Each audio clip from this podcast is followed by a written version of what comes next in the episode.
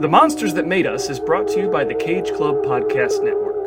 For all things movies, music, media, monsters, and more, head on over to cageclub.me. That's cageclub.me.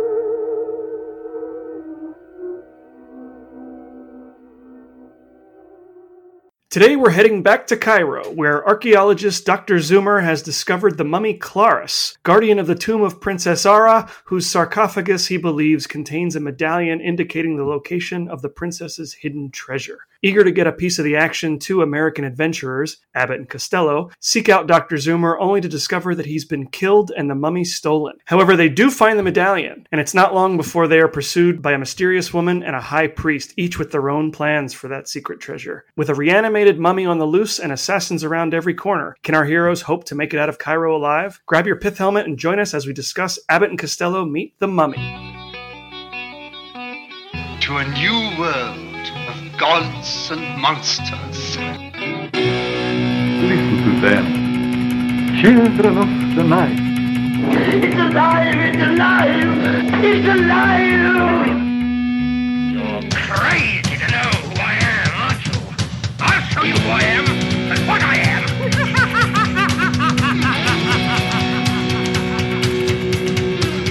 You're insane. I tell you, I killed a wolf, a plain, ordinary wolf. By studying these and other species, we add to our knowledge of how life evolved, how it adapted itself to this world. He went for a little walk. He should have seen his face.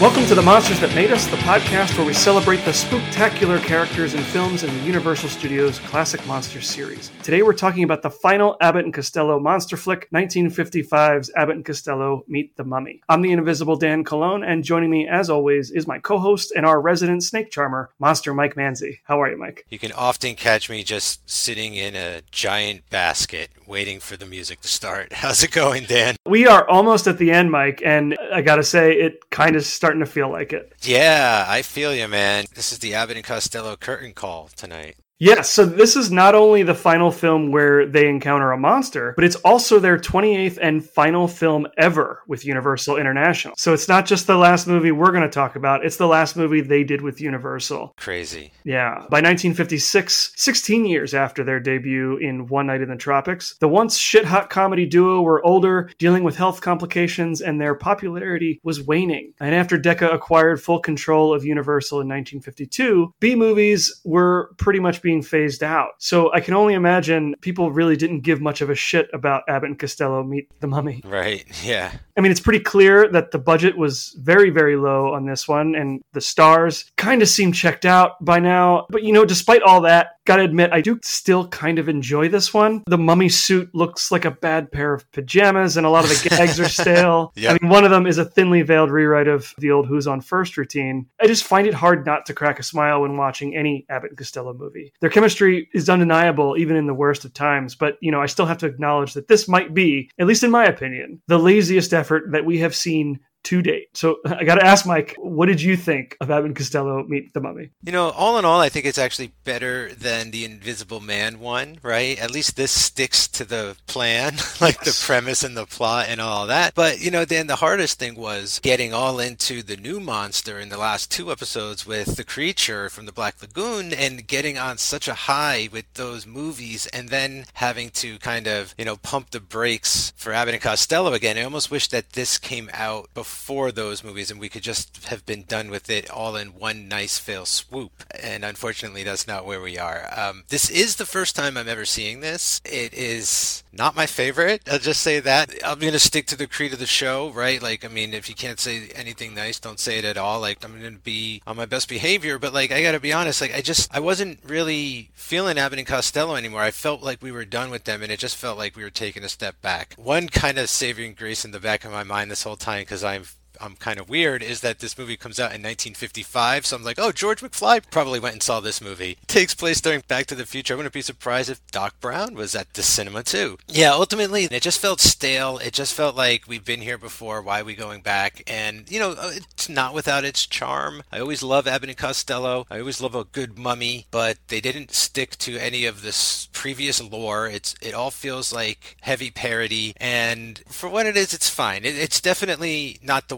movie I don't think that we've seen so far. It's not the worst Abbott and Costello movie either, but it's down there. It's among them. It might be the worst Abbott and Costello movie that I have seen personally. I, I can't deny that it, it's just not very good. I find myself defending it a little bit, though. Like we do on the show, we always try to find the good in stuff. And I do really get a lot of enjoyment out of Abbott and Costello. So maybe I'm giving it more credit than it deserves. There are things in other Abbott and Costello movies, like in The Invisible Man, maybe that was overall a, a better movie, but it does some things that I really don't understand and I almost find a little bit unforgivable, like that final sequence where Lou Costello is invisible and then he becomes visible again. And for some reason, his feet are backwards. You know, there's stuff in those movies that make absolutely no sense. Here, it's sort of a by the numbers Mummy, Abbott, and Costello movie. I think some people would dock points for that, that it's not inventive at all, really. I guess it depends on what you're looking for. This one does scratch that itch to some degree, and I still managed to find stuff to enjoy. I, I mean, I made notes about this one, about like stuff I, I did really like. I don't know, it might be the worst Abbott and Costello movie movie I've seen. I'm, I'm not sure I'm ready to rank them yet. The one thing like you have to see this movie for, and we'll talk about, is the dancing. Undeniable reasons to actually see this movie and sit down and watch it uh, like there's three dance sequences. Um, the first one is some of the most incredible stuff, uh, not just dancing, but some of the most incredible visuals I've seen in a movie in a very long time. There was something very similar to this recently in Viva Las Vegas we watched, but I mean nothing quite like this caliber with the dancing. And, you know, I do love their routine, don't get me wrong. It just feels like it goes on a bit too long and it's geared towards that younger audience. You know, I always like it more like we had said, you know, when Abbott and Costello are in a Universal monster movie, and this is one of the other times where it's a Abbott and Costello movie with some monsters in it. You know, I think it leans more into that. It feels way more like a cartoon. Um, it's 1955, so I don't see them wanting to go dark or too scary at all and just keep it a straight up by the numbers comedy. Again, nothing wrong with that. I was actually hoping to come back and be like, oh, Abbott and Costello. I almost said Elvis Costello. was, oh, Abbott and Costello, like, so good to see them again. Like, I missed you guys and all this. But unfortunately, I, I was more along the lines of like, oh, hey guys, like I thought you guys left, but here you are. I will say, watching these in chronological order, I kind of feel similarly to you. It does feel like this was left over. And so I'm, going to say right now, before we really get into it, that I, I couldn't find any information on this one. I, I was looking around and I couldn't find anything credible. And so I really just have the credits. So a lot of what I have to say about the production here is going to be speculation. And it seems to me, you know, once Decca acquired full control of Universal, they were just, okay, you've got these movies already in Let's get them done. We'll finish them. We'll put them out, and then after they're done, that's it. We're moving on. We're doing other stuff. Yeah, yeah. Fill fill out all the contracts, right? Yeah, this very much felt like a contract fulfillment. It felt like this was still in the hopper at Universal, and they were just like, okay, we've invested time and money into this. Let's just put it out. And it just happened to be after they created one of the greatest, most iconic monsters of all time. The timing of it is poor to release this in the middle of of the the creature from the Black Lagoon movies. Yeah, the momentum just stopped completely. The creature was running and running and running, and he just ran and got hit by a truck called Abbott and Costello. I guess that's a good enough transition as any. We can get into this the stuff that I do have. I did find out some really cool stuff about some of the people involved in this film. Unfortunately, don't have a whole lot of information about the film itself. Certainly no extras on the disc. There's nothing written online about it. If it's out there, it took more digging than I was able to put into it. So All right. we've got Charles Lamont back in the director's chair. We've talked about him before. He's directed all of Abbott and Costello's movies since Abbott and Costello in the Foreign Legion in 1950. He kind of became the go-to guy for them at Universal. I think his first movie was Abbott and Costello Meet the Invisible Man, and in terms of like what we've covered on this show. So if you want to learn more about him, that would be the episode to check out. The screenplay was written by longtime Abbott and Costello collaborator John Grant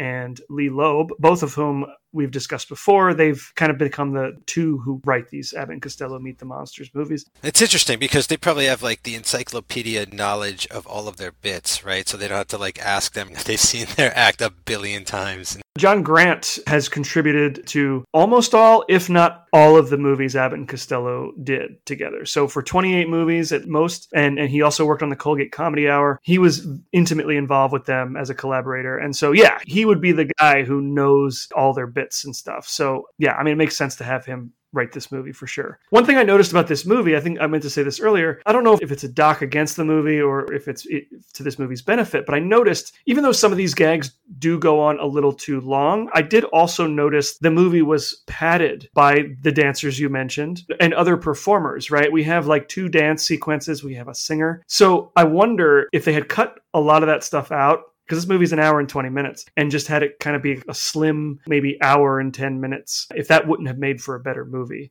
Possibly, like my suggestion is leave that stuff in and cut back on the Abbott and Costello stuff a little bit, just because there's very little new. Like keep the new stuff, get rid of what we've seen before. I guess you got to keep the three mummies. You can't get rid of that. i would like a little more mummy to be honest with you Yeah, I, I know that's a good point. Like for a movie called Meet the Mummy, there's very little mummy compared to what we're used to seeing. i'm going to give you a heads up now there's a lot of tv actors in this one this was the 50s this is about that time when movie actors were transitioning to television and vice versa we've got bud abbott and lou costello playing themselves this time Yeah, This is the only time we've seen them actually play themselves. I think we've seen them use the names Bud and Lou before, but they are straight up Bud Abbott and Lou Costello as adventures in Egypt. Bud even starts yelling later, "Hey Costello! Hey, Yeah. where are you, Costello?" I was like, "Wait, what? What's happening here?" they actually just playing themselves now. Like we remark on their names every movie and how they just get worse and worse and more and more lazy. And like this is the epitome of it. I do have one interesting production note here, and it has to do with that actually.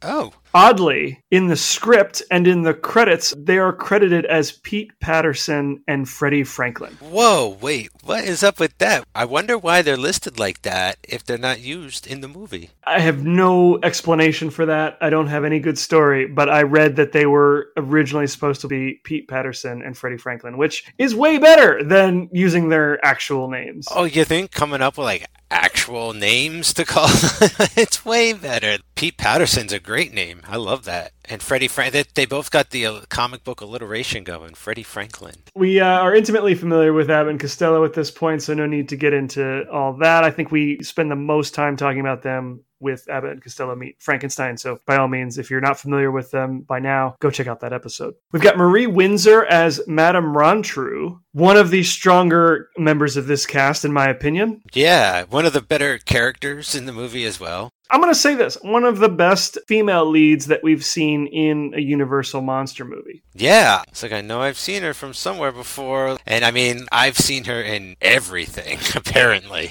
I'm about to tell you what she's done. She was an American actress, mostly known for playing femme fatales in a number of noir films, including Force of Evil and The Killing, which is what I know her from. But she also did so many B movies that, like Evelyn Ankers, she was eventually known as a Queen of the Bees. She was a graduate of Brigham Young University, was an accomplished dancer, swimmer, and horseback rider, and was proficient at golf, tennis, and skiing. Excellent. Okay. She was also unusually tall for a starlet of this era at a towering five foot nine inches. This often created problems when performing with men of average height, and she often had to bend at the knees when playing opposite them. She originally trained for the stage under Maria Ouspenskaya, who, if you remember from our Wolfman oh, episode, yeah. she ran her own acting school. She began her career on stage at the Pasadena Playhouse, like so many of the supporting actors we've talked about on this show. In 1942, she got her first film contract with Warner Brothers thanks to a number of jokes she submitted to Jack Benny under the name M.E. Windsor. Uh, she was concerned at the time that like she wouldn't be taken seriously as a woman writing jokes, so she came up with that pseudonym, which I think is very clever. In 1948, after a few unproductive years at MGM, she signed a seven year contract with the Enterprise Studios, which unfortunately folded the following year after just nine movies. Like so many actors of this era, she eventually transitioned to television in the late 50s, appearing on Maverick, Perry Mason, a two part Mr. Freeze episode of Batman. Yeah. She also appeared on the FBI, The Incredible Hulk, Rawhide, Adam 12, Charlie's Angels. Amazing. She was on Batman and the Hulk. A woman after my own heart. And she continued acting up into the 90s. She also was in Tobe Hooper's Salem's Lot. She was on Murder She Wrote. This woman acted her entire life. I love her look.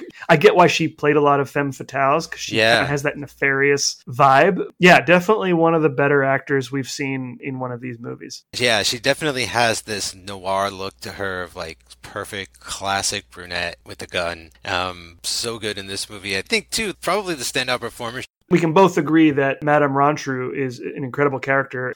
Michael Ansara plays Charlie. He's somebody you've seen before for sure. He was born in the Mandate for Syria and the Lebanon, which was founded in the aftermath of World War One and the partitioning of the Ottoman Empire, which I had no idea that was a thing. Okay. So before we had Syria and Lebanon, we had this sovereign nation called the Mandate for Syria and Lebanon. Yeah, he came from that. His family immigrated to the United States when he was just two years old. He originally wanted to be a physician, but developed an interest in performing after taking acting classes at the Pasadena Playhouse. And that was to help with his shyness. Okay.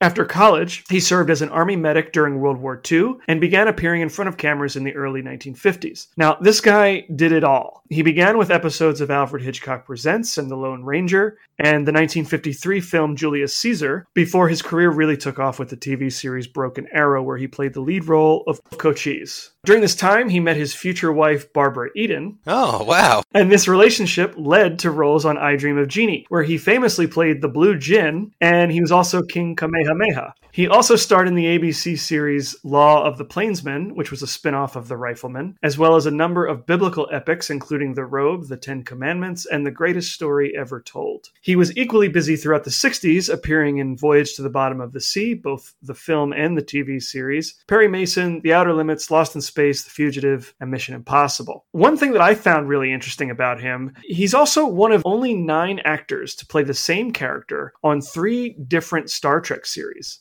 Oh, nice. He crosses over. Yes, he played the Klingon commander Kang in the original series. Kang and Kodos. Nice. He was in the original series Deep Space Nine and Voyager. Kang aged through that far into Star Trek. I love that. He's like the Richard Belzer of Star Trek. I think I mentioned on the show before, but if not, I've definitely been keeping track of it on my Twitter. Um, I've been working through Star Trek, and I worked through the the original series. I'm now almost finished with Next Generation, and I've just started Deep Space Nine. Haven't seen him on DS9 yet, so I'm looking forward to that. And then, of course, I'll get to Voyager after. So I love that I, I have Michael Ansara to look forward to. Very nice. I also have him to look forward to because he's in an Elvis movie in 1965 called Harum Scarum. I was going to mention that. There were two other credits that were worth mentioning on this show, one being Harum Scarum, and then he was also Mr. Freeze in Batman the Animated Series. Yeah, like amazing. Mr. Freeze, some of the best episodes, the best character on that show. Such a great, chilling performance. I can't believe it. It's so awesome. That two episode arc or whatever it was on Batman the Animated Series, like whatever Paul Dini wrote, like that changed the game for Mr. Freeze. Isn't that the story that sort of introduced this idea of Freeze as being a guy trying to save his wife? Turned him into a more of an empathetic character, yeah. And that's not all, Dan, because apparently he is also in the 1978 Doctor Strange TV movie that was supposed to be sort of a pilot episode for a series that never was. But it's a cool movie. I suggest everybody check out that 78 Doctor Strange movie. It's got Jessica Walter as Nice. Morgan Le Fay, the villain. Uh, now I want to check that out too. Good looking out. We've got Dan Seymour as Joseph. He was an American character actor who began in burlesque as a song and dance man and an MC before he moved to Hollywood, where he often played villains for Warner Brothers, appearing with Humphrey Bogart in Casablanca, To Have and Have Not, and Key Largo. He also, of course, appeared on a lot of TV throughout the 60s, including The Untouchables, Voyage to the Bottom of the Sea, The Man from Uncle, My Favorite Martian, Beverly Hillbillies, Perry Mason, and Get Smart, as well as two first season episodes of Batman, where he played the Maharaja. Amazing. All right. Right, as soon as I saw all these Batman actors, I'm like, this is going to be great. It's just like a rogues gallery. Like throughout this entire series of podcasts, for some reason, we've come across so much. I guess that's the next thing we got to do is a Batman 66 podcast. Don't you dare tempt me to just turn this into a Batcast. I've said this before on the show. I think I I think that's the, the logical next step. We just got to do it. But okay, we got Richard Deacon as Semu. I recognized this guy, and I couldn't figure out why. But then I looked at his credits, and it, it all made sense to me. He was a prolific American character actor of TV and film. He has a long list of credits, bit and supporting roles in Carousel, the Jack Benny Program, Gunsmoke, Get Smart, Bonanza, uh, The Munsters and The Addams Family, but he is best known for his roles as Mel Cooley on The Dick Van Dyke Show, Oh wow! Which is where I know him from. He was Fred Rutherford on Leave It to Beaver. Uh, I didn't watch as much Beaver, but for some reason, as a kid, we had Nick at Night. I watched a lot of Dick Van Dyke. Yeah, so it turns out that this was one of the rare performances where he wasn't wearing glasses, and I think that's why I couldn't figure out where he was from. And then if you put glasses on that face, it's he's unmistakably Mel Cooley. Very coolly. Yeah, he's in a bunch of fun stuff. You know, Piranha, This Island Earth, that's come up a bit. The Birds, he's in there. But one of my mom's favorites ever, the original Invaders from Mars. That was always a fun one. Yep, and he's in the original Invasion of the Body Snatchers. Man, he's making the rounds. Yeah. Richard Karlen played a Hetsut. He was a guy I, I couldn't really find a whole lot of information about in terms of his career. I mean, you can look at his credits. He did a lot of TV through the 50s and 60s. A lot of his roles were uncredited. Mel Welles plays Eben. Our listeners may be most familiar with him as the original Mushnik in Roger Corman's Little Shop of Horrors. Outside of that, he was a little bit of a renaissance man, having worked as a clinical psychologist a radio DJ, a TV actor, writer, and director. He began on stage like many actors before appearing in his first film in 1953. In the 1960s, he traveled to Europe where he produced and directed cult horror films, including Man Eater of Hydra and Lady Frankenstein. Oh, Lady Frankenstein, Dan. Put it on the list. Being fluent in five languages, he also started a dubbing company where he dubbed over 800 European films. When he eventually returned to the US, he went back to appearing in films, doing voice work, and teaching voice acting.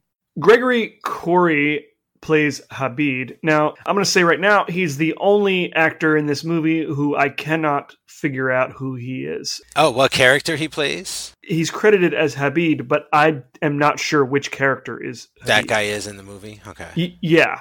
I watched this movie a couple times and I was watching with the subtitles and I couldn't figure out who this character is, but he's in the main credits. There are a couple other speaking roles in this, like there's the cafe manager, you know, when when Oh, Abbott right. and Costello kind of pay him off to hide from the guards Right, right. or from the police. He speaks, and then the the two police officers speak. So, like, maybe it's one of them. I have no idea which character Okay. is Habib, but the actor is the only Egyptian member of the cast, at least the only credited Egyptian member of the cast. His career consists mostly of uncredited roles throughout the 1950s. I couldn't find a whole lot of interesting information based on his, you know, IMDb filmography, but I was able to find that out. Kurt Katch plays Dr. Zoomer. Did if he looked familiar to you, that's because we saw him as Cajun Joe in The Mummy's Curse. He did not look familiar to me, nor did he sound familiar because he was not sporting that accent. If you want to learn more about him, go back and listen to our Mummy's Curse episode. We talked all about him. Eddie Parker, we've talked about before. He plays Klaris. He was a longtime stuntman and actor. He was in Abbott and Costello Meet Dr. Jekyll and Mr. Hyde. So you can go check out that episode if you want to learn more about Eddie Parker. The Mazzone Abbott dancers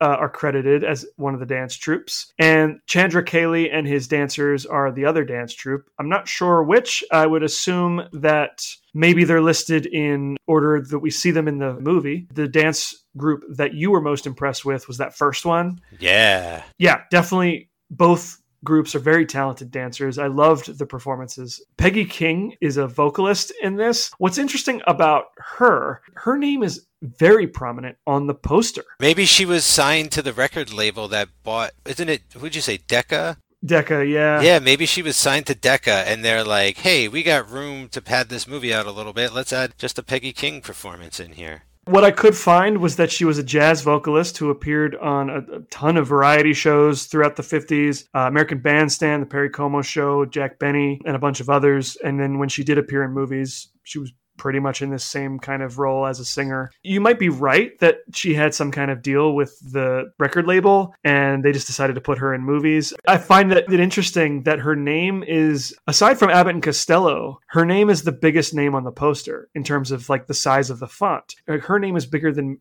Marie Windsor and Michael Ansara, who are the other two billed actors. I stick to my theory that, you know, she had a record coming out around the same time, so they snuck her in the movie somehow. Had to be. But when I saw her name on the poster, it was as prominent as it was. I had to know who she was. And I will say, she's a wonderful singer. Yeah, it's a good song. I will say this about the song and dance. I, for me, it does not, that's not what's like slowing the movie down at all. I'm like, oh, cool. Like, all right, we're getting into the dance sequence here, we're gonna get oh nice. It's like you know I feel I feel like there was another Abbott and Costello movie that also felt a lot like watching a vaudeville show, and this one is sort of doing the same things at times. Yeah, I got the sense that because I think by this time Abbott and Costello were doing the Colgate Comedy Hour, and a lot of people came through that show. I would be surprised if they didn't pull talent from their you know from Oh, that show good call, too, to put in the movie you know people who they had worked with before and wanted to showcase them in one of their movies as well. But i agree with you that they are not a hindrance on this movie. They are really fun to watch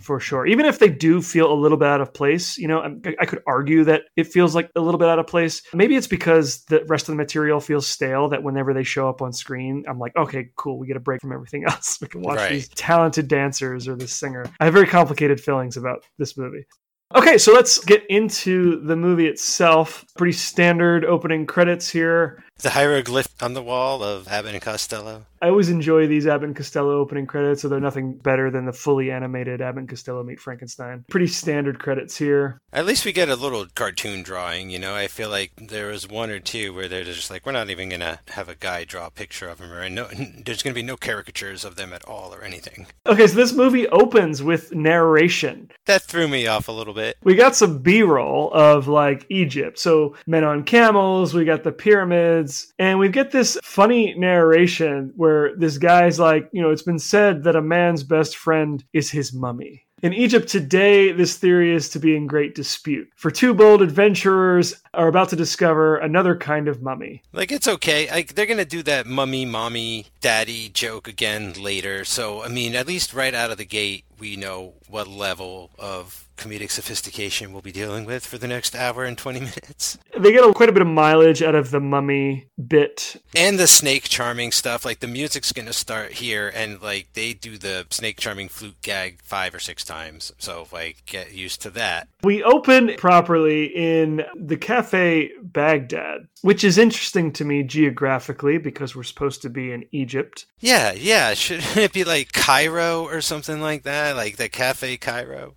I mean, the Wikipedia says they're stranded in Cairo, Egypt. So they're in Okay. Egypt. This remains confusing. Okay, so we're at the Cafe Baghdad, which for some reason is in Cairo. Moving on from that, we get a little bit of dancing from what I assume are the Mazzone Abbott dancers. Yeah. You say a little bit of dancing. Dan, what is happening here is they are just catching each other, whipping them around their bodies, and throwing them away. Just like throwing each other. It's like a throw dance. Like, and there's like all kinds of crazy ballroom stuff involved where they're like, you know, throwing them up and catching them and going all around the body, and like wrestling moves where they're doing like the propeller thing around, and like the person's up on their shoulders and everything. It's so insane and incredibly impressive. Like, I was blown away by this. I was going to say it felt like swing dance meets pro wrestling.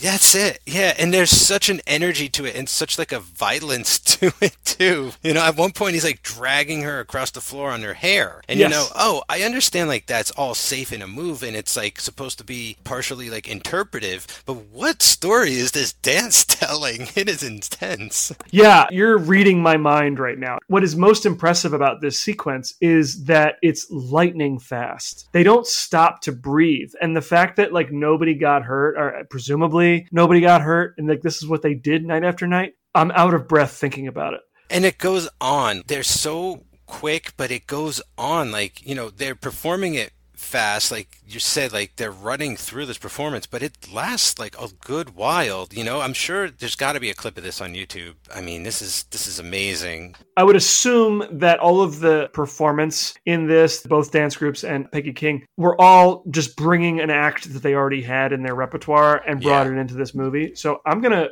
do some research after we finish recording, see if I can't find this full performance somewhere on YouTube. And then, you know, if I can find it, I'll share it in the show notes for sure. This is one of the most impressive dance sequences. I feel weird calling it a dance. It does feel like dance, but at the same time, it, I feel more comfortable describing it as like just this choreographed performance. No, it's like fight dancing or something. It's so hard to explain, but like this so amazing. It's so visually just astounding and like yeah, I could have just watched a movie about these people. And what compels a person to perform like this? If West Side Story had been choreographed like this, I think I would like that movie way more. Oh, that would have been incredible. So while that's going on, while this amazing dance routine is happening, our heroes, Abbott and Costello, uh, walk into this cafe. They're wearing their sort of traditional khakis and, and a pith helmet. They sit down to enjoy the show. We get a gag where a waiter comes out with a flaming shish kebab. Costello, seeing that it's on fire, goes to put it out with a glass of water twice, right in the face. Yeah, the kebab joke, I figured once was enough. I didn't think they were going to come back. And if they did, like, I'm surprised that no one threw a flaming kebab at the mummy in the end of the movie. You know, like, I thought for sure he was going to be set on fire somehow. What better way than a flaming kebab? No, that would have been cool. Uh, that would have been a cool finale. Although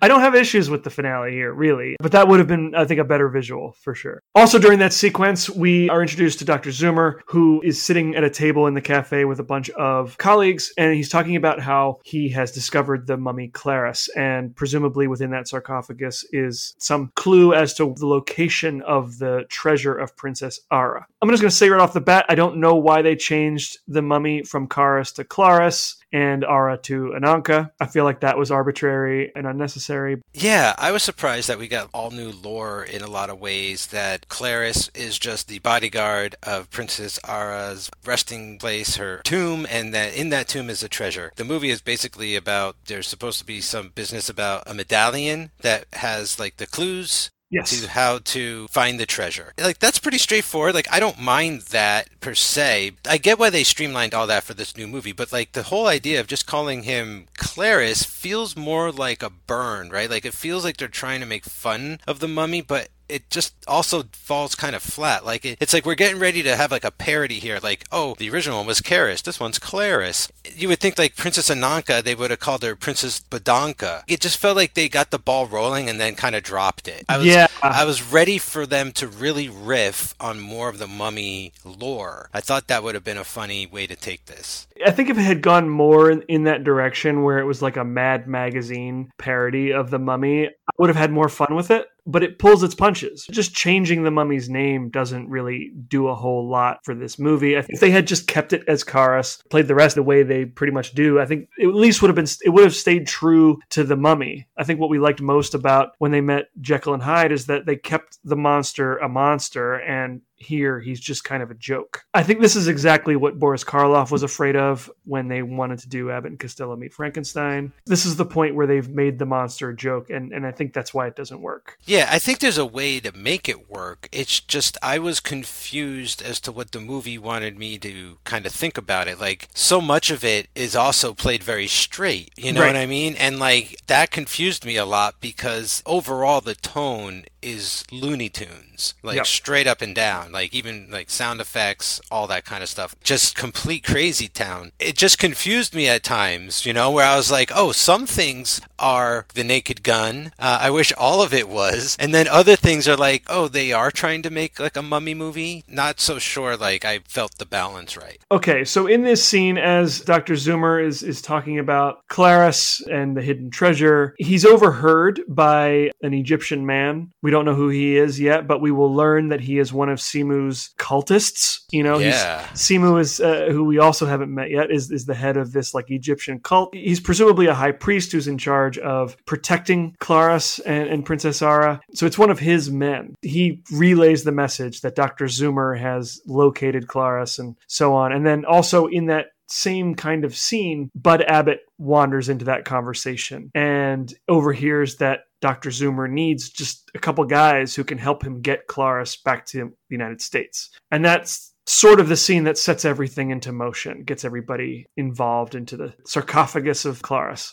In that sequence, also at the club, are we not also introduced to Madame Rontru and one of her thugs too? Like, I thought at this time we get everybody on the board because I was starting to get confused, like who was together even. Whose thugs belong to which criminal, really? Yeah. So Joseph also Yes, wanders yes. through that scene as well. And and he immediately heads back to Madame Rontru to let her know. So yeah, this is like everybody in this scene is caught up to speed on what Dr. Zoomer has been up to. I both like and also have a hard time keeping up with the way that this movie is presented. I mean, I feel like another Abbott and Costello did this, where we're really only going to get like four or five like really big long sequences. So much happens here at this bar that it feels like several scenes, and so much is going to happen sort of later on in sequences that it's going to feel just like super long, you know. And, and maybe it's just attributed to the way movies used to be made as opposed to today. It's like we're just going to spend a very long time in some of these locations, and for the most part, I don't have a problem with it. But it did become noticeable here, where I'm like, we're really moving around this bar a lot. Um, I was just kind of having trouble getting my bearings. Yeah, I don't think the scene played too long, but I do think everything happens very quickly. And if you're not paying attention, it's easy to forget who is who. Yeah, I think that's what happened to me a little bit. Obviously, we know who Abbott and Costello are, but we've got two, for lack of a better word, I'm going to call them two villains, right? We've got Semu and we've got Madame Rontru, and they each have two henchmen. Keeping track of who is representing who gets to be very difficult. The scene does run through a lot of that information very quickly. I feel the confusion there for sure. I mean, even just now, because I think it was Joseph who wandered through that scene and then went back to Rontru. But either way, Semu, his men find out, not totally clear. But the following scene, we head straight to Dr. Zoomer's office. He's recording his notes into an old fashioned recorder. Yeah, I was getting uh, heavy Evil Dead vibes. Yes. yeah, oh, hell yeah. And while he's recording his notes, he is killed with a, a blow dart, of all Yep. things. And these two men belong to Dr. Semu. I eventually learned to discern the two by their wardrobe. right. Here's the thing about this movie we haven't really talked about yet is that for Egyptians, every actor in this movie is white. Yes. I mean, not all of them. Obviously, Michael Ansara is Lebanese. And so, you know, it's easy to keep track of him, but everybody else is like a white man in a beard and a turban or a white man in, you know, a fez. It can be difficult, right? So I learned that Semu's men are the ones who are dressed more stereotypically Egyptian. So they're wearing striped robes and they've got turbans on, whereas Madame Rontru's men are dressed in suits. So that's how you keep track of them. Her guys are like a little more modern, and the other guys are a little more traditional. Yes. So Abbott and Costello arrive just as Dr. Zoomer has been killed. They don't know this yet. Their whole plan is to kind of get in on this job here. They're trying to get back home. The implication is that they're stranded in Cairo. Volunteering for this job would get them back to the United States, transporting the mummy back to the US. And I love how they're just going to show up and what be like, "Hey, I overheard at a bar that you're looking for anybody to kind of just uh, look over this here artifact of yours." Like he didn't even meet this guy yet or anything. They're just they're so down on their luck. They need like money any way they can. When they get there, they're talking about how he has a mummy, and Costello thinks he's saying mommy. The joke is that, oh, well, no, his mummy is a man. And, and like, oh, what a strange country this is. Like, I didn't know what to make of that whole joke. It was weird to see from a movie in 1955. I actually felt like it was sort of like clever and very well handled for what it was because the joke basically goes the guy's a mummy. And he's like but my mummy's a woman. And he's like but a mummy could be a man too. There's nothing wrong with that. That's like the gist of the joke is that like a mom can be a guy and and that's no different you know? And so i wasn't sure like which way it was falling for the times. If it wasn't sensitive because it didn't feel like cruel or anything like that. It just felt very much like a play on words type of joke. Yes, I was just about to say it felt more like an innocent play on words than anything nefarious or, uh, you know, legitimately mean spirited. I would like to know if anybody has any other perspectives to offer on this, but it seemed strange to hear what could be interpreted as a, I'm going to say mildly transphobic joke in a 1955 Abbott and Costello movie. I like to think that I'm pretty sensitive to these sorts of things, and I didn't feel like that it, that it was a, a malicious joke. But again, I would love to hear somebody else's perspective if someone disagrees. But yeah, strange to hear that. I just caught me off guard a little bit. me too me too Okay, so this is an extended sequence where the same gag is more or less repeated a couple times until the scene is over. This is what i'm talking about we're going to spend a lot of time in this office Hopefully, we don't spend a lot of time talking about this sequence. I'm going to try and like breeze through the gist of it, and then so we can move on. Before Abbott and Costello enter the office, Hetsut and Abid manage to remove the mummy. The mummy, Klaris, is alive, and they take him out of the sarcophagus. They hide Dr. Zoomer's body, and we don't know where the mummy goes for the rest of this, really. But the scene is going to track the whereabouts of Dr. Zoomer. So they hide Dr. Zoomer's corpse in one place. Lou Costello, while looking around the office, finds it, gets scared, goes to get Abbott, and then when they go back to where the corpse was, it's been moved. And this happens three or four times. Yeah, over and over. And it's happened in all the other movies to an extent where it's like Lou will see something, go get Bud. By the time they get back, it's gone. Over and over again, every single movie, whether it be, look, a Dracula, where? I don't see no Dracula. Look, you know, a Wolfman, where? I don't see no Wolfman, you know, and it's now it's like, look, a dead body. And it's like, I don't see no dead body, you know, like, what are you doing? It just keeps going on and on. He does find Klaris once. That's the last time we see Klaris until like the final half hour or so. So there is one interaction where Lou Costello encounters the mummy. But for the most part, it's yeah, it's just the same bit repeated over and over. We learn that the sarcophagus does not have the medallion in it. So the henchmen here are one for two. But by the end of this sequence, Abbott and Costello will find that medallion. And then that is the impetus for the rest of this movie. One gag that I did kind of enjoy is that when the, I think it's the first time Lou finds the corpse of Dr. Zoomer, he's in like a closet and he's been told to photograph everything so that they can take it to the authorities. And he finds Dr. Zoomer like just sitting upright, eyes open, completely still, not realizing that he's dead. And he's like, oh, hey, uh, hang on a second. I got to take a picture of you. I actually like the bit where the body's been moved a couple times at this point, and Lou goes to the bathroom and washes his hands, and he's like using a towel to dry his face, and he looks up, and it's actually the shirt of the dead doctor. I was like, that could have just been the one bit. Like that would have worked great. I feel like he screams too much in this movie too. Do you? Like, and it's it's like a siren. It's like an ambulance screaming down the street sometimes, you know? It's very loud for me, at this age. The decibel level, you know, if I was wearing an Apple Watch, I'm sure it would have been like, hey, check the decibels.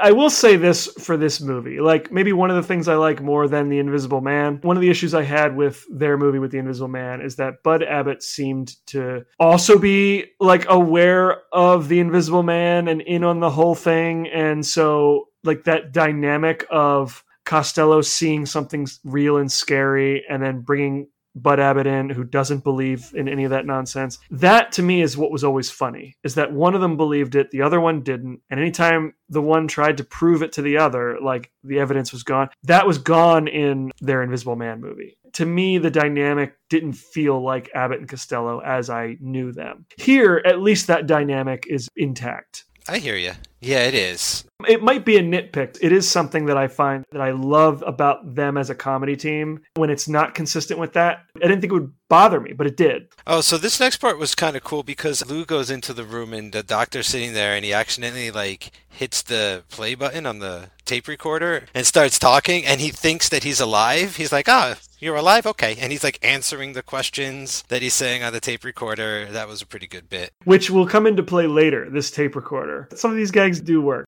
Bud comes in and sees the dead body and is like, "Hey, we got to take a bunch of pictures. You know, we got to get proof of the dead body." Yes, and of course, as Abbott is lifting Dr. Zoomer into his chair, that's when Costello takes the photo, and that will become a plot point in a few scenes. With Dr. Zoomer dead and the evidence photographed, Abbott and Costello put the evidence in the envelope with a note, and they're going to take it to the authorities. Instead, they just hand it to some little kid on the street, and they're like, "Hey, go get this to the cops." Again, that'll come into play a little bit later. But now we go back to this temple. Semu and his cultists. This is like another dance sequence. Yeah, people stand behind each other and it looks like they've got like eight arms and they all dance in unison. Like it's very cool looking.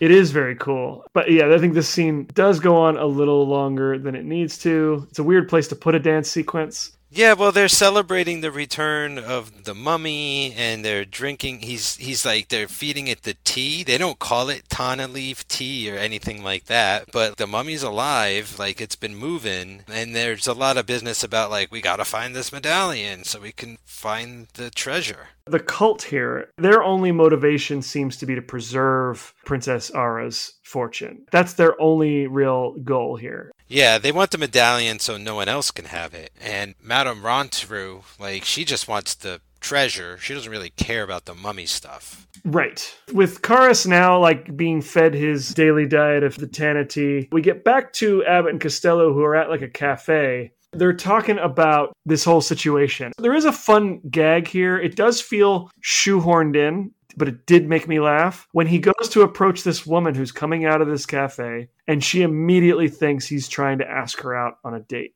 I couldn't tell if she wanted it and was being so sort of like aggressive about it was like oh you think i'm just going to tell you where i live? Well my address is and then she tells him the address and then it's like and if you don't find me there you want to know where i work? Well i work right here at this cafe where you could find me like between this time and this time and like oh and also my name is this and here's my business card. So like i didn't know what the hell was going on I have to assume that this was a bit from the Colgate Comedy Hour or some other burlesque performance. A lot of these guest stars are bringing, like I said before, are bringing in stuff that they've already done and established elsewhere. But I'm confused because I'm thinking this is a new character. Like, because I've seen Abbott and Costello monster movies before, and there's always two women, one on each side, one working for the good, one working for the bad, and they're both trying to, like, play Abbott and Costello, trying to grift them. Right, right. and so I didn't know what was happening. I was like, are we going to see her again? And we don't. She's literally in it for that one scene, which makes me think that she was just put in there to pad the movie a little bit, more performance. I don't know who she is. My guess is that that was like an old Abbott and Costello either radio bit or um, from their TV show. Either way, it made me laugh because I hadn't seen it before. It was funny. I'm looking for anything I can like in this movie. I wonder if any of that's going to happen in this next sequence with the marketplace. So they buy a newspaper from a kid selling newspapers and they read this story about how Dr. Zoomer was found dead and you know they're looking for the suspects and so on. But when he buys this paper from the kid, the kid takes his money, gets one look at him and like screams and runs off. What Abbott is just about to learn is that the photo they published in the newspaper is of him with Dr. Zoomer like putting him in the chair. So implicating him in the crime essentially. That was pretty funny. That was the picture they used. Not bad. And that sort of sets them off like throughout the marketplace, running from the cops. They pay off the guy at the cafe and they get into some disguises. Reminds me a little bit of Hulk and Thor running around trying to hide themselves in Thor Ragnarok. We get another extended sequence. So and Costello in these robes with hoods. For whatever reason, they've kept their pith helmets on, so they have these giant heads. Can't figure that out. But we get a couple snake charming gags, the first of many. Yeah, first time's fine, I guess. And then, you know, the snake only comes out of the basket behind Lou Costello. It- it- you know, every time he tries to set it up, like the snake keeps coming out of his basket.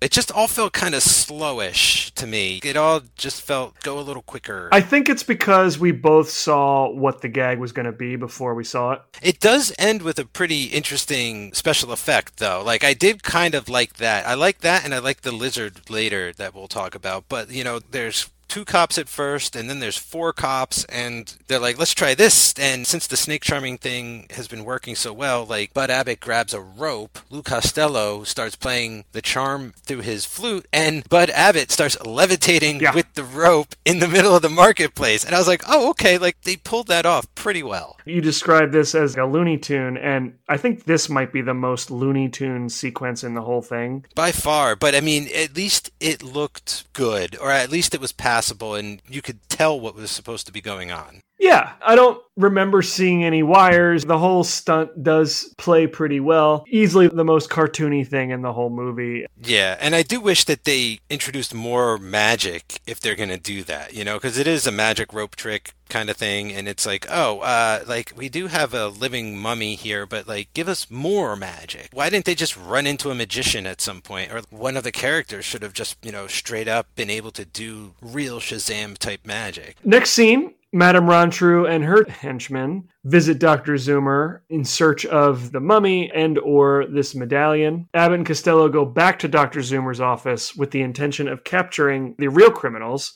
Yeah, Uh, the idea is that they're going to like record some stuff on the recorder and with the playback it'll confuse the criminal, right? And sort of lure them into that room. They'll capture them and take them to the police. Yeah, I love how Bud Abbott's like, we gotta clear my name. And Lou Costello's like, I need to find the courage to do this. That kind of becomes the arc for the next sequence. Yeah, right. Because there's that whole thing like be tough like me. He ends up recording himself speaking in this really like goofy tough guy voice. Like, you this is a gun. Put your hands up, or I'll shoot you. I'll shoot you full of lead. I got to remark on something Abbott and Costello do all the time that we've talked about is that like they just treat every place they're in like their own house. Like when they first went to Dr. Zoomer's, like they didn't know he was dead. They didn't never met him before, and they just kind of walked right into his house, Yep. start looking around for him wherever they want to go. Now they're back in the house. He's like playing with his instruments and his recording devices, and he's he's like, I wonder if I can sound tough. And he records himself doing like a stick up or a hold up, right? He's like, put him up, back out of the room. And then he like listens back to it, and he's like, yeah, I guess I am tough. But as he's like listening back to it, Bud Abbott thinks it's a real dude. Like you didn't hear him the first time. Maybe he turned the volume up really loud after he recorded it for the playback.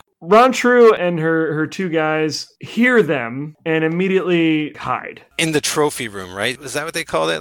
Basically, so Abbott and Costello are in that room, kind of knocking around on the walls, uh, looking for like any secret hidden passageways. It's not long before they find the medallion in that room, and as soon as they do, Rontru kind of gives up her hiding place, right? She kind of gives herself up, and suddenly Charlie and Joseph come out of their spots, and now it becomes sort of like a chase through Dr. Zoomer's office to get this medallion from them. And this all comes to a head in like Dr. Zoomer's main office area when two police officers show up, and the whole plan, really, I guess, is to use that recording. Lou Costello saying, you know, I've got a gun and I'm gonna shoot you full of lead and whatever and it tricks them into like putting their hands up and turning around so they can jump out the window and escape it's very much like Home Alone, right? With like Angel with dirty faces. yes yeah it's a hundred percent that bit for whatever reason it works so they escape arrest they escape being killed by Rontru now they have this medallion that everybody wants and everyone thinks it's cursed. I actually like this next scene because it's just Bud and Lou going like, "What's up with this medallion? Everybody wants it. It must be worth something. Let's try and sell it to find out what it's worth. Like, let's hit up a pawn shop."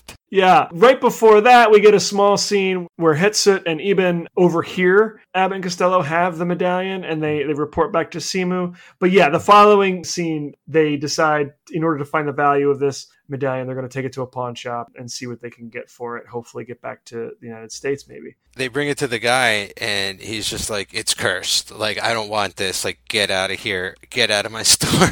Two characters in this movie tell them point blank that it's a cursed artifact. But this is the first. He's um proprietor of a pawn shop, doesn't want anything to do with it. That's Rontru's cue. As she's walking by, she notices them in this shop, comes in and uh, tries to pass it off as like costume jewelry. Smart. She tries to give them a hundred dollars for it. And then Abbott's like, "How about five grand?" And she's like, "Damn it, I was so close." She's like, "If only it was the stupid small guy and this tall, like smart guy wasn't here." Yeah, she plays a little bit of that typical like evil woman gonna Mhm. play Lou Costello like she's into him. She does a little bit of that here. right, like try and charm Lou. Like, yeah, again, it's it's the whole matchstick men thing that always happens to them. The lovely woman never is actually uh, in love with him. It's always trying to use him. 100%. They make plans to meet at the Cafe Baghdad later that night. As she says, even if she was willing to pay $5,000 for that medallion, it's too much money to be carrying on her. The plan is to meet back at the Cafe Baghdad to make the exchange.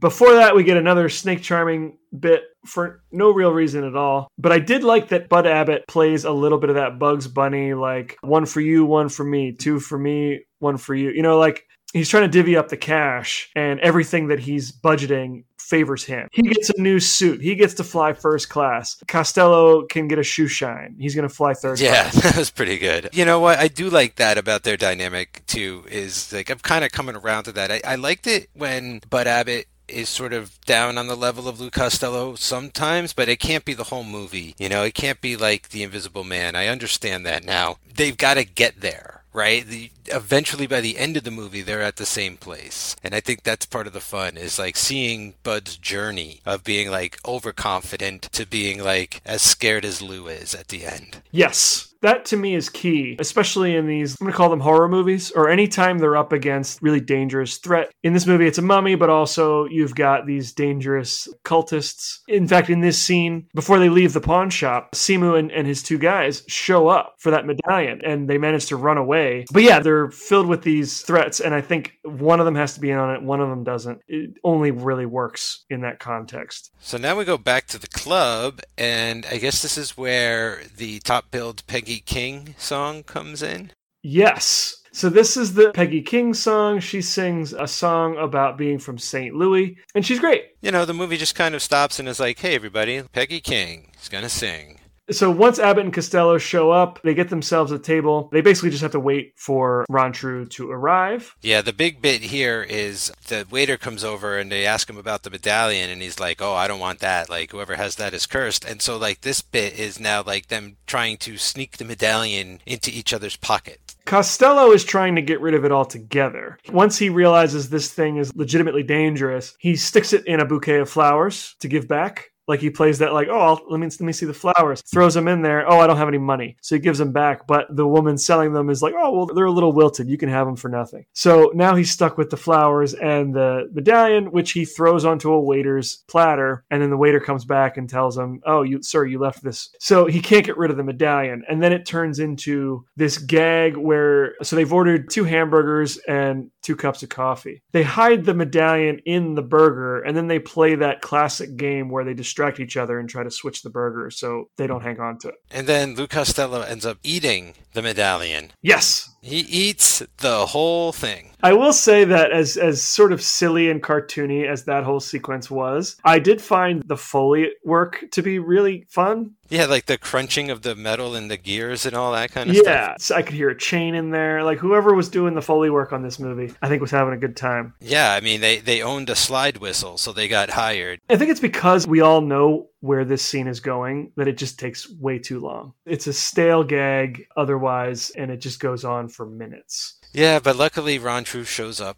eventually. She does show up. Both Joseph and Charlie are there, kind of waiting to apprehend them. This is a weird sequence. Like she's like, "Oh, okay, let's do our deal now." And um, like Lou, you come with me into a private room, and Bud, you go fuck off. Like I hate you. I don't believe at all that they would be separated like this. Right, but she's like, I'm only gonna deal like with him because he is the one who like owns the medallion. Like, when was that established at the pawn shop? I, I thought like it was both of theirs, but I guess he's taking ownership. Yeah, I guess this whole scene it's meant to be like a like she wanted to get them alone together. Yeah, yeah. So she could steal the medallion, not pay for it. Correct. And she's got her henchmen sort of hidden throughout this room. One of them is hiding in uh, a taxidermied lion head hanging on the wall. Very cool visual, I thought, like very surreal. I feel like it's in the wrong movie. It felt like a live action Scooby Doo sequence. I don't understand this. If you're going to separate them and get Lou Costello with the medallion in a room by himself, just have the henchmen come in and like knock him out and take the thing from him. You don't need to play this game. I understand true. they're doing it for us because it's the movie and I appreciate it, folks. Like this is some bizarre stuff with the arms coming out of the floor and the side of the wall and the, and the lion's mouth and the taxidermy lion somehow going cross-eyed. I appreciate how wacky this is and everything like that. But like honestly, man, I would have enjoyed it so much more if he's just like, "Oh, you duped me. You got me in a room all by myself.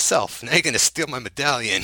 like, just get it over with. Yeah, yeah, yeah, I think that's the issue is that we've discussed m- multiple times already that it's another bit that just goes on a little too long. We've got a man hidden in the taxidermy lion. We've got another man disguised as like a statue and there's a revolving wall, the classic revolving wall bit. And then maybe the least inspired gag in this sequence is when they're sitting on the couch and a hand comes up through the floor. Like somebody cut a hole in the carpet and then the hand comes up and like takes his money. and he notices it and like gives it back because that's the money she pays him for the medallion but he ate the medallion you know? And so like that's going to be discovered in this sequence too. And it's like they're going to have to go get like an x-ray and all this shit and like that next sequence when they go to the dr azui or whatever. Like i was like oh another doctor. And then like no he's in one sequence where they have to prove that he ate the medallion. It was weird. At the end of this scene, Charlie and Joseph have basically gotten a hold of Bud Abbott. They come storming into the room. They officially capture Abbott and Costello. Before we get to the x ray scene, Hetsut witnesses this goes running to Semu and lets him know that that Abbott and Costello are no longer suspects in this murder because oh yeah. they have discovered that Dr. Zoomer was killed by a poisoned dart embedded in his ear, which would implicate Semu. Yeah, so isn't that why the other henchman isn't there? I thought this was hilarious. I was like, this is so unnecessary, but they're just like, hey, audience, just so you know, like, Bud Abbott, he's in the clear. Like, he might not know it as a character, but just so you're sure, he's not wanted for murder anymore. They found out it was a poison dart in the autopsy, so they arrested the other henchman of Semu. Like, that's why he's not in the movie, right? He's gone. I feel like he's gone from the movie. Didn't they, like, arrest the other henchman? It was Iben who reported that news, and Semu mentions that, well, Hetsut put the noose around his neck. That's funny to me. Like, that's not a joke in the movie or anything, but it's just such a funny thing to put in there where it's like, oh, by the way, here's how they solved the murder. Anyway, it's not important to the movie anymore or whatever, but So the authorities are no longer involved. Now it's just down to Abbott Costello, Semu, and uh, Rontru and their respective henchmen. We get to the next scene where Rontru has Abbott and Costello at this doctor's office, and she's going to take what they call a fluoroscope. It's like an X-ray. I like how she's like, I don't need your help, doctor. Like, I know how to work this machine. How hard could it be? And she, like, really does work the machine. Yeah. My favorite thing about this scene, though, is that they take the x ray. They only see like some random letters. They see a, a bobby pin, a button, I think, as well. Like Lou Costello just eats everything. He's like a billy goat. But they don't see the medallion. They see some some rearranged letters, and the idea is that they're going to shake him up. Costello suggests just turning him upside down and shaking him so it falls out. But they sort of take him up on that, and Charlie shakes him physically. They rescan him, and now so the letters are attached to the chain part of the medallion, and the second X-ray, the letters spell out help. And so they try a third time. This time, Abbott has to help at gunpoint to shake up his buddy, and they finally get an x ray of the medallion. It looks like the medallion from, from Raiders of the Lost Ark, honestly. Yes. And I actually thought that was going to be a plot point. They needed both sides of this medallion and that they miscalculated the dig. I thought that that was going to happen in this dang movie. What did you think about how they were whipping around uh, Lou Costello like a jump rope, and then they toss him through the ceiling, and then he falls down, and there's like that seesaw effect, and then Bud Abbott gets his head cut in the ceiling, and there's like that whole thing going on for no reason. It's unnecessary, but not the most egregious gag in the movie. I shouldn't say egregious is the wrong word. It's it's superfluous, but not the worst gag in the movie. I should say. I'd like it more, I think, because it's physical comedy and like stunt work and stuff like that, and it's not Sure. more wordplay or any of that kind of stuff. yeah, it's just not necessary. I think is, is ultimately where I fall on that. It is fun stunt work. It's another unnecessary gag in a movie where the gags already feel too long. I love how they work X-rays into this because I feel like this is the age of X-rays. You get like the man with X-ray eyes, and like X-rays are probably turning people into giants in movies at the drive-in around this time. There's a great sequence in one of the seasons of HBO's The Knick, the Knickerbocker Hospital in New York City at the turn of the century, and a guy comes in and he's like, "Why, this is the X-ray machine. Anybody want to try it? My kids and I have been playing with it all night." So at the end of this scene, once they have the X-ray of the medallion, Semu makes his presence known to Madame Rontru, but he introduces himself as a scientist. He's like an archaeologist and a scholar, and is trying to study Egyptology. He's pretty vague. He says he can read hieroglyphics, so that's good enough for her. She's like, we'll keep him around to translate this stuff, and then we'll knock him off. Right. Her only intention is to use him to get to the tomb and then cast him aside at the end of that. But he's counting on that, which she doesn't realize. I thought it was funny that he's like, oh, yes, I can decipher this and give you directions and all that kind of stuff, and we'll come to find out, like, it's his temple that she's trying to find. I don't think that was, a again, a movie joke, but, like, that was funny to me. Sure. This is a little bit like a noir, right? Like we got two characters who are after the same thing, using a little bit of subterfuge to get there. And I'm wondering what's bothering me most about this movie, and unfortunately, it is like the comedy. Like, I do like the rest of the stuff, like, kind of going on here, you know? Like, I do feel like it would fit another type of mummy movie if we just didn't have Bud and Lou. You know, I want to watch a movie with them. It just doesn't feel like they're fitting in for whatever reason. Yeah, you know, you've got a point. I hadn't really thought about it outside of being an Abbott and Costello comedy, but if you do take them out of the story and kind of, you know, look at the bare bones of this thing, it's not a bad narrative. And I feel like a modern mummy movie could take notes and kind of use this same framework. I could see this easily being the loose uh, inspiration for a modern mummy movie. That'd be really cool. And I think I start liking it more as it's starting to kind of get to the end because we're really going to start dealing with a lot of the iconography of mummy movies like the pyramids and the Egypt and the sand. We're going to be in the desert finally, like all that kind of stuff's about to come up. Right. So now the entire group has reached the point at which Princess Ara's tomb is, wherever it is out in the desert someplace. Yeah, it's a big old evil team up.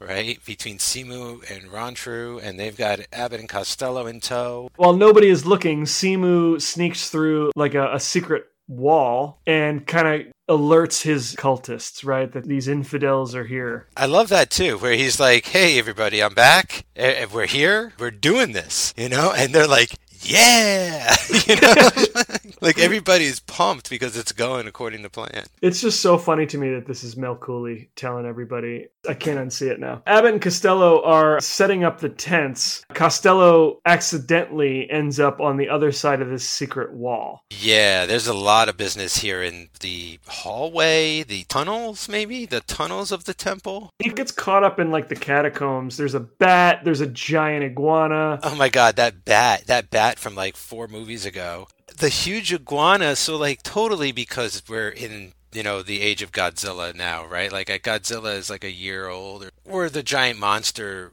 zone, or it, it felt very Ray Harryhausen even kind of stuff. Like everything else makes sense to me, right? The bat, the skeleton hanging in that crypt, that all makes sense to me. But the giant lizard, I couldn't figure it out. You know, like that's clearly indicative of some kind of supernatural element that hasn't really been addressed up to this point. You would think so. Like I would think so that it like has something to do with the magic of the temple. But like where my mind really is going is like, no, Godzilla came out a year ago. We have movies about giant tarantulas in the theater now. Like it's about big monsters, and like the movie just had to sneak in like an atomic monster or something like that. It's the way I feel about it. What I'm saying is, I don't think it really makes sense in this movie. Oh, it makes no sense. I'm sure from a production standpoint, you're probably right. I think that was that must have been the thinking. Like, let's make it scary. Let's throw like a giant iguana in there. It also feels like that scene that played so well in in the Doctor Jekyll Mr. Hyde one is like when he falls into the House of Horrors, right? And there's like all Yeah. of the exhibits. Like this feels like that moment. And I love those moments when that happens to him. And so him running around the catacombs was fun for me because it's like, okay, like he's just getting the shit scared out of him left and right. And it's like all these different exhibits and this and that. And so I kind of got a chuckle out of the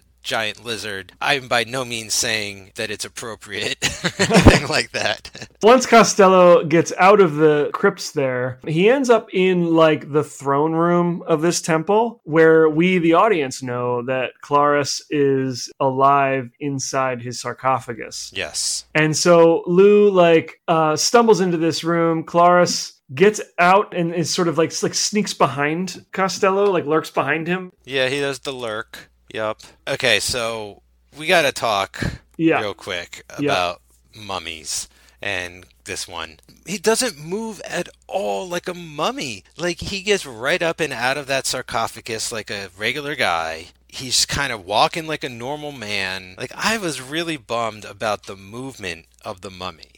The suit. What is going on with the mummy suit? Like, we're gonna get three mummies in this movie. I think three's a crowd instead of a charm this time. But, like, I feel like Bud Abbott's mummy costume is the best. And this is supposed to be, like, the real one. The head is cool, the mouth movement and all that is alright. I don't know how I feel about this one piece mummy suit. It's very clear that they wanted to save time and money. Dan, time is mummy. Stop. You're fired.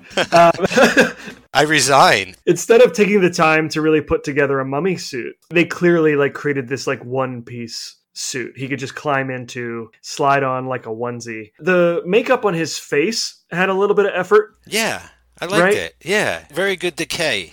Yeah, I thought it was it was okay, but yeah, this is not Bud Westmore's best work. And as we know from our Creature from the Black Lagoon episode, it's possible, even even probable, that he had nothing to do with the creation of this. But of course, his name gets put on the credits. And it's not to say that like I don't think that this could work. It's just I don't know that they had the production value that they needed because again, like the way this is shot, like sure, there's some great sets and lots of extras and stuff, but like when we get in, into the tombs and things, like it's not you know lit impressive to the point where you can start hiding things that you need to if you wanted and making stuff look cooler than it is. When the mummy stands up, it's in like this really bright lit throne room as opposed to one just with like candlelight where you could vaguely see, you know, stuff from the shadows, which would have been, you know, maybe cooler and better and could have sold the suit more. But as it is, we have to look at all of it. But I that's to say like I feel like there's a way the suit could have worked. I just don't feel like they had the ingenuity to pull it off. I don't know. George Robinson shot this, and, and we like George Robinson. He tends to be one of the better cinematographers that we've seen. I mean, I think really anytime we've talked about cinematographers on this show outside of Dracula, he did a great job shooting these movies. And for whatever reason, this just it doesn't look great and it's probably not his fault you know, it's giving him the benefit of the doubt. I think that Totally. there's only so much he could do about this suit. This whole movie is pretty much shot in broad daylight. I'm going to place the blame on the costume department, the makeup department. Yeah, and I'm just gonna say like they just shuffled this movie out the door, right? So it's like we're using what we got. So like I'm not trying to point fingers either. I'm just saying it's unfortunate. You know, I just I wish there was a little more care taken. Totally. The gags might be uh, a little bit stale and, and too long, but they, at least for me, they're mostly funny. Or at least I can find the humor in them. That suit has no excuse. Like it might be the worst thing about this movie to me. Every time I look at it, I just I can't believe that that's what they put up on the screen. Everything else makes sense, even if it's ill advised. The mummy suit just I can't. That has to be said. So while Costello is running around in these catacombs, we learn that Semu's plan is they're going to celebrate the resurrection of Klaris, and the sacrifice of these infidels is going to be like the grand finale. I love that everyone's plan is to like use the other people and then just kill them. Which, okay, we're not there yet, but considering how this movie ends, tonally that's very confusing. I know. Let's just say it. Everyone is out to kill each other and then they all open a nightclub together. How are we going to get there from here where there's literally like 15 minutes left to talk about this movie? Costello is trying to convince Abbott that there's a trap door, right? Which he eventually does. Usually it should take longer than that, but in this case, they kind of get right to it. And then Bud Abbott's like, let's capture the mummy alive. Like, what are you thinking? He's like, it's alive, it's alive. He's like, good, good, we'll capture it alive. We'll be millionaires, I guess. Yeah, because he says a live mummy is worth more than a dead mummy. The plan is to like just chill out and sit in this throne room. When the mummy sneaks up behind Costello, Abbott is gonna whistle, but he can't really whistle. And also, Costello is terrified. So he manages to switch places, which backfires on him anyway. You know, it's classic Abbott and Costello, like kind of a predictable gag here. I liked it though because it was quick. You know, the the whole idea that Bud can't whistle and Lou like is amazing at it. I thought was hilarious. Where he's like, because Bud's arrogance, you know, he's like, I'll whistle, I'll whistle, and then Lou's like, Oh, you mean like this? And it's like amazing. I don't know if I necessarily liked, but I thought it was funny when the mummy grabs Lou Costello and like he coughs up the medallion as if like he hadn't chewed it up into bits a few scenes ago or anything. Like he just coughs the entire thing up full. Yeah, it really solves that problem of like, how are we going to get the medallion back? Well, they're not going to have it come out the other side in a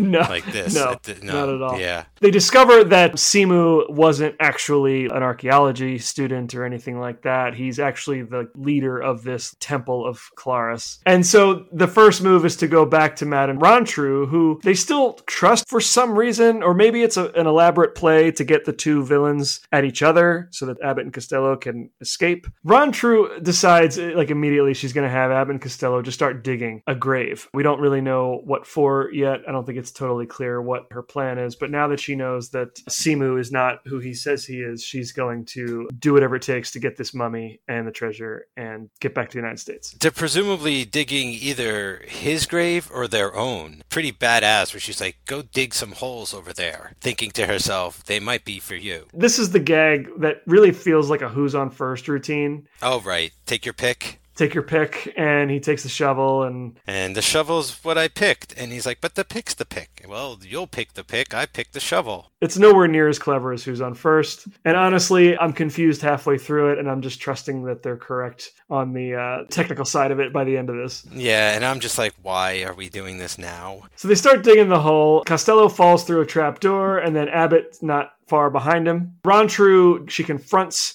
Semu. She's got her revolver in hand. He basically tells her that with all of his followers, like they don't stand any chance whatsoever of succeeding. No, but she's going to hold him hostage anyway and be like, well, that's okay. You know, if they don't do what I say, I'll just shoot you. Yeah, basically. The boys get kind of trapped in a room for a while, and there's another dance sequence. The cult is kind of like, hey, man, like, where's our leader? Something's up. He's missing. We should go find him, right? But not before they get done this dance scene, which lasts a little longer than it should. But yes, Iben notices that Semu hasn't returned, and so now they all disperse and go look for him. And then Madame Rontru's like grand plan here is to dress one of her henchmen up like a mummy, take the real mummy and bury it and pretend to be the mummy, and somehow they'll get the medallion. That's where they're at right now, right? It's a mummy swap. Yes, Semu is tied up. He's gagged and, and tied up, and he's he's not going anywhere. Yeah, and fake mummy Charlie and Joseph they go in and like Klaris starts to like rise and they just like knock him on the back of the head with like a bat or something and just knock him out. I'm like, you can't just knock out the mummy. Like he's gonna get shot several times later and keep coming. Like you're gonna just knock him out. So now we've got Charlie dressed as a mummy. Joseph takes Klaris and they bury him in the hole. So Charlie is now in the sarcophagus and they knock Klaris out and bury him in the hole. And then Bud Abbott's plan, his plan now to preserve his own life is to, as he puts it, get in good with Semu. If he can get on Semu's good side, he might be able to save his own skin. Because he's a weasel. I think his plan is to steal Klaris, bury him to keep him safe, and then he dresses up as a mummy himself to get into the sarcophagus to thwart Rontru. So the same plan. Basically, that's how I understood it. Yeah. But ultimately, what happens is you have three mummies now running around this tomb. You've got Klaris, Charlie, and Bud Abbott. Too many mummies, Dan. Too many mummies. And I, I have no one to blame but myself because, like, I am the one who keeps asking for more monsters, you know? Like, give me four Jekyll and Hydes. Give me six Draculas. You know, I need three Wolfmen. Like, Mike, you, you know, you don't know what you're saying. You have three mummies here and you they don't know what to do with them. like They it, don't, yeah. it gets to a point where it's almost that shot of the Spider-Man meme where they're just pointing at each other in a circle. Yeah, it, it really does. In fact, that should be our next t shirt. That'd be great. That's really the issue is that, like, there's not a whole lot to do, and you got three mummies, and it feels too much. Yeah, they flew too close to the sun. They barely knew what to do with one mummy. Maybe if we had had a mummy through most of this movie, it would have felt differently. There you go. We get like no mummy for most of this movie, and then we get three mummies. And very little involved with there being three mummies. The routine runs very short compared to the other routines that we've sat through. You would think this would be the long one, but Three Mummies, if we're going by the track names, Three Mummies is the shortest track on the list. Yeah. They kind of save Semu. They at least get him up out of the dirt. They sit him down and he falls through a trapdoor. Now we have Charlie and Klaris buried in the sand, although Abbott and Costello think there's still just one mummy in there. There's a whole gag where like one comes up out of the dirt. They whack him with the shovel Yeah, the whack-a-mole. and then the other one comes back up and they whack him with the shovel. So now Costello has Abbott by the hand and they go back into the tomb, but they are not in time. Rontru and Joseph find the sarcophagus and it's empty. And so now they don't know where Klaris is, they don't know where the medallion is, and their plan is to blow up that throne room. Right? She just happens to have this giant roll of dynamite. Because her whole thing was she just wanted the treasure. All of this other stuff can go to hell. She knows that they're in the right spot. If maybe if she can blow everything up, she can find what she's looking for. We've got our mummies like running around. The, the cultists, Abbott and Costello, are three mummies running around in these like catacombs. A switch happens. I think Abbott takes off in a different direction. The real mummy is right behind Costello. He grabs his hand. So there's that switcheroo. And then Abbott comes back, grabs the mummy's hand or Klaris's hand. This scene plays out just about as well as you can imagine it does. It's not very complicated. And so they all descend upon this throne room. There is a struggle. There's that one bit where what was it? Where she was like, "Everybody stop!" Like hands up. Did she say something like, "Will the real mummy like please stand up" or some shit? Like there's some kind of Simon Says business going on, and and the real mummy won't stop advancing. Right? That's when she like unloads into Klaris and like starts shooting it. She finds herself face to face with all three.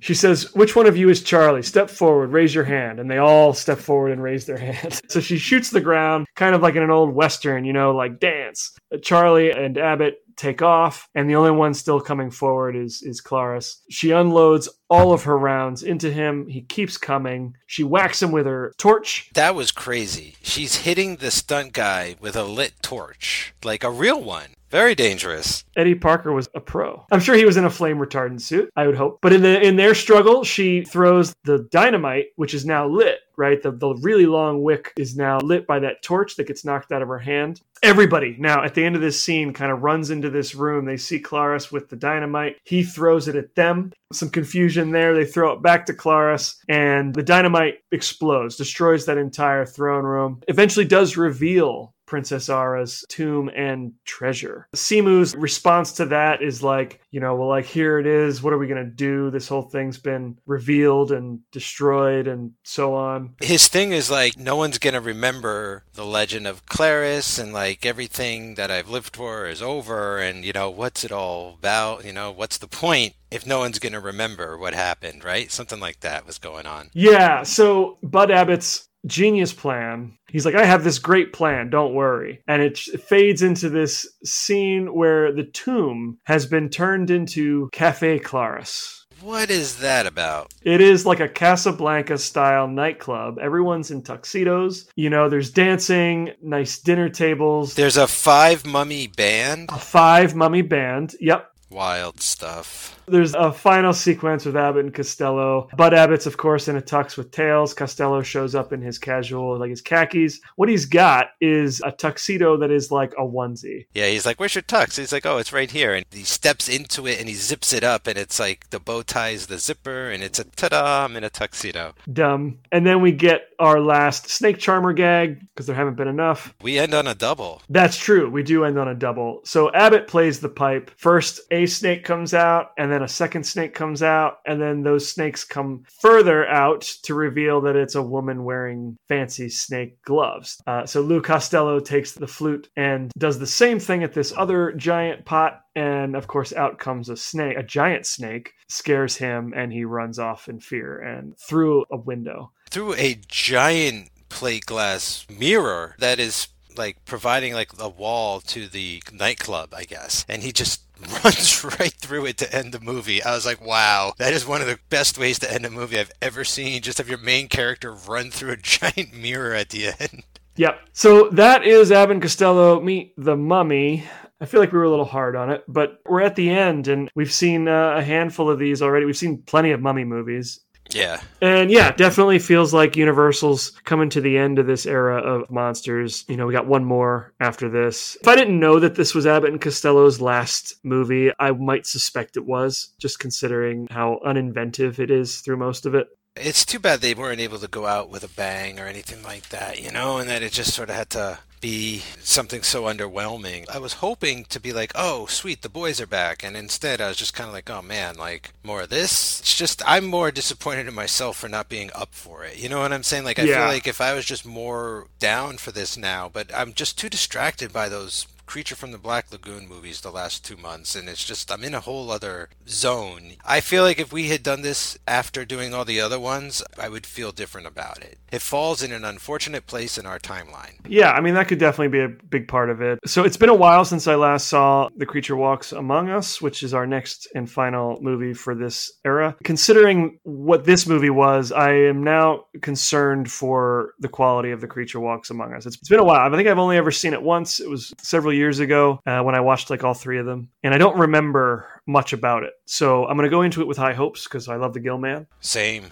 I really hope that this is not a sign of things to come. It's very possible that we're going to feel similarly. Uh, I hope not. Do you have anything else you want to add before we go? I just want to reiterate how amazing that opening dance sequence was. If you can, when I can, I'm going to go try and seek that out on YouTube. And if it's not on YouTube, I'm glad I own this movie so that I could go back and watch that sequence anytime I want. Maybe it's just this movie was geared toward more of a younger crowd this time around, possibly. If you haven't seen any of the prior Elvis and Costello stuff, like I could see this playing a lot better, right? But I feel like it's just if you're familiar with their material at this point, they ain't got much other material. Like that's all it really comes down to. I think we've seen all of their stuff or all of the best stuff that they have to offer within the confines of monster movies. You're like, you know, I'm sure when they go to Mars or they go to the Yukon or they do other things, like we're gonna get more variation. Like they're gonna do different bits. But I feel like they've been coming back to the same ones and just seeing how they play against different monsters. Unfortunately the mummy wasn't even really here so much for them to get a great grip on it.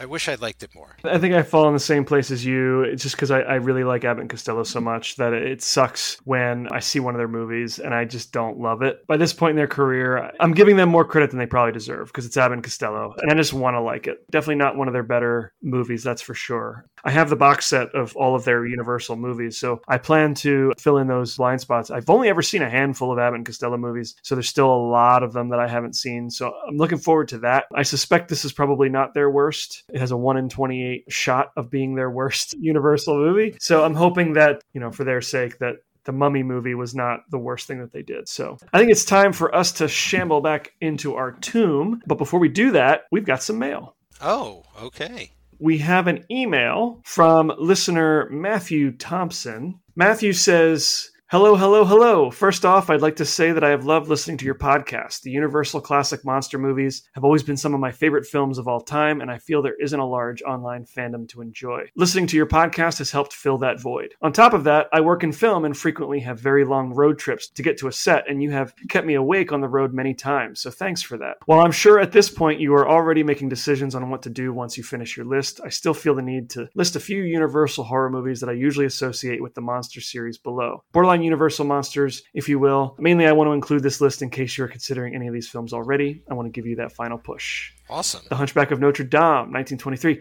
So we talked about doing The Hunchback of Notre Dame. Yeah, um, it was almost our first episode. Yes. Like we were trying to figure out where to start. We agreed that it may have been the start of Universal's real big push into horror, but The Hunchback is not typically thought of as a classic monster. And so, I mean, that didn't stop us from including Jekyll and Hyde. So I think we definitely need to go back and, and cover The Hunchback of Notre Dame, considering Lon Chaney Sr. I also think that considering along the way on this journey, we've come into some awesome hunchbacks. Okay, yep. Bela, all yep. right, but also the female hunchback incredible stuff so like i would like to go back to the start of the hunchback as well yes other suggestions are the cat and the canary 1927 uh, the man who laughs 1928 Spanish version of Dracula, which we did talk about the Spanish version of Dracula in our Dracula episode, our second episode. I don't know that there's enough there to warrant a full episode. What do you think, Mike? I'm always up to do it. We referred to it. I watched it when we talked about Dracula because I wasn't sure if we were going to do a full episode or not. But look, if we're looking for episodes to do, I'm up for it. I mean, put it on the list, and we've got other things on that list that really don't deserve to be watched and reviewed that I want to do. This, at least, you know, has an actual place. Murders in the Rue Morgue, 1932. The Old Dark House, 1932. Islands of Lost Souls. The Black Cat, 34. Monster on the Campus, The Leech Woman. Oh, okay. Yeah, some good ones. Or maybe even an episode of the unofficial Dracula sequel, The Return of the Vampire from 1943. Oh, certainly. I'd be up for any of that. Nonetheless, can't wait to hear what happens next. Thanks for indulging me, Matthew the Ghoulman Thompson.